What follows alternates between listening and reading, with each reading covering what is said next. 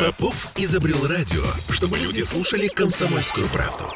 Я слушаю радио КП и тебе рекомендую.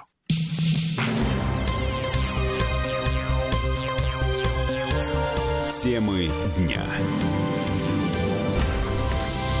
Новый поворот в деле об убийстве петербурженки Екатерины Бауман. Э, помните, прошлой зимой в Германии пропала русская девушка, вышедшая замуж за немца, а через месяц ее тело распиленное на куски нашли в чемодане в местной речке. И почти сразу полиция арестовала ее мужа.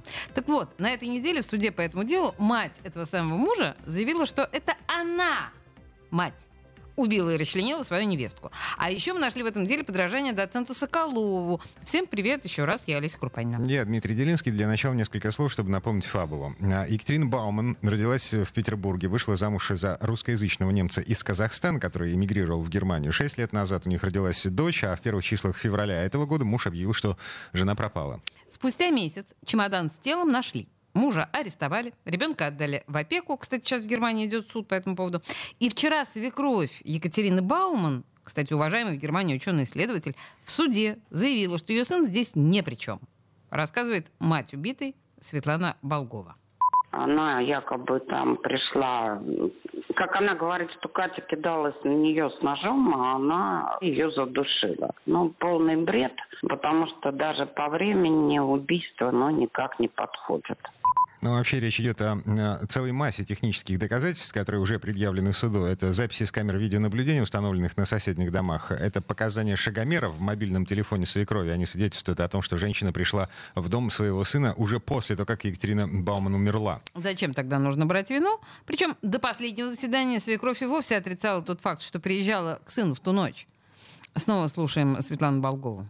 Вряд ли полиция ей проверит, что это именно она. Она пытается взять вину на себя, чтобы своего сына выгородить, это понятно. Но по тому, как э, даже полиция представила э, вот эти расчеты, когда она приходила, и шаги, и камеры, то очевидно, что тот момент, когда Екатерина была задушена, Людмилы в это время в доме не было.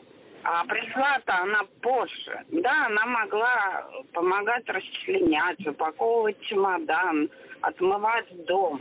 Здесь я соглашусь, да, действительно, скорее всего, так и было, потому что э, надо было это делать, и, например, там тот же там Вальтер с э, дочкой могли пойти там как раз к друзьям, а в это время она там мыла дом. Вот это я поверю.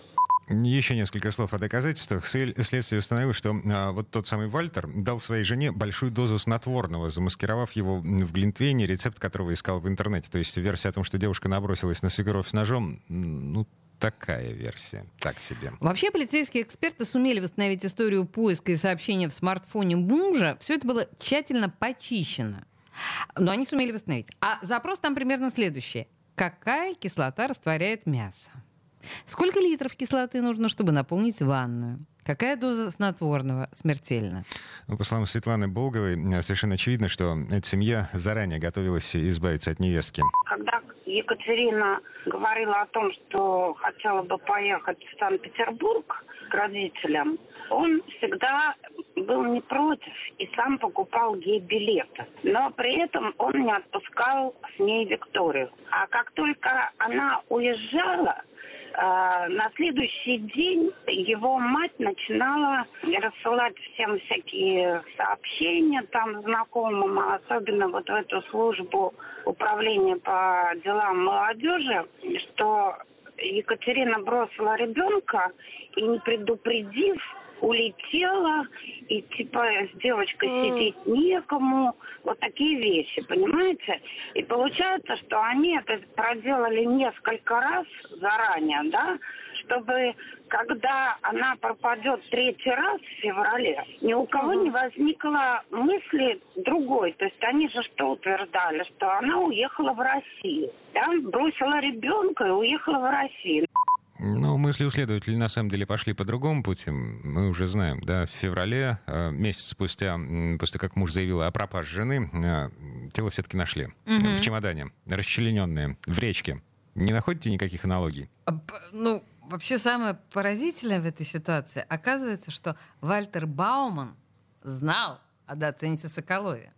Когда я читала вот эти материалы дела, э, я увидела, что в 2019 году, когда э, Екатерину привезли в больницу, она задыхалась, врач вызвал тогда полицию. Она пояснила, что уже тогда он э, ей угрожал ее убить и выкинуть в реку Везер. Но после этого ее уговорили забрать заявление, и далее она, забирая заявление, заявление как раз ссылается вот на это дело профессора Соколова. Говорит, что вы понимаете, я из Санкт-Петербурга, мы просто вот вместе читали об вот этом убийстве, и он, видимо, под впечатлением вот мне так угрожал. Э, вот. Но если вы сопоставите, ну, у меня нет решения по этому делу, а вот э, непосредственно статьи, которые я читала, то он воспроизвел практически все то, что делал вот этот вот э, профессор Соколов. Ну, в общем, по большому счету в этом деле все ясно. Осталось только одно «но». Органы опеки где-то э, прячут теперь уже шестилетнюю дочь Екатерины Бауман, Викторию. Ее изъяли из семьи сразу после ареста папы, и когда выяснилось, что к убийству мамы может быть причастна еще и бабушка. При этом у нее есть бабушка и в России. И вот что она говорит по поводу перспектив. Ну, я так понимаю, если честно, шансов не очень много. Тем более, вы видите, сейчас туда даже съездить, то проблемно очень. Э, вот.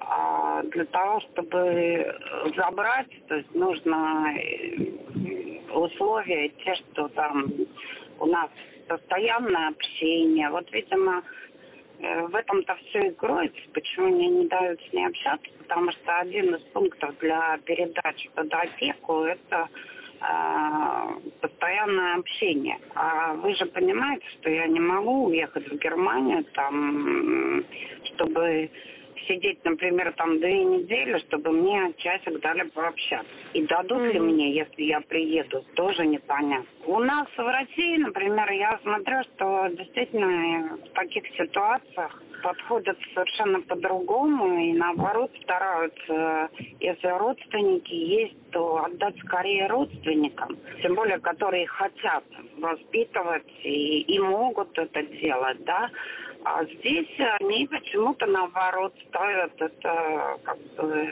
против. Ну, здесь нужно отметить, что у ребенка двойное гражданство, и российское, и немецкое. Поскольку девочка находится в Германии, ну, в общем, шансов нет.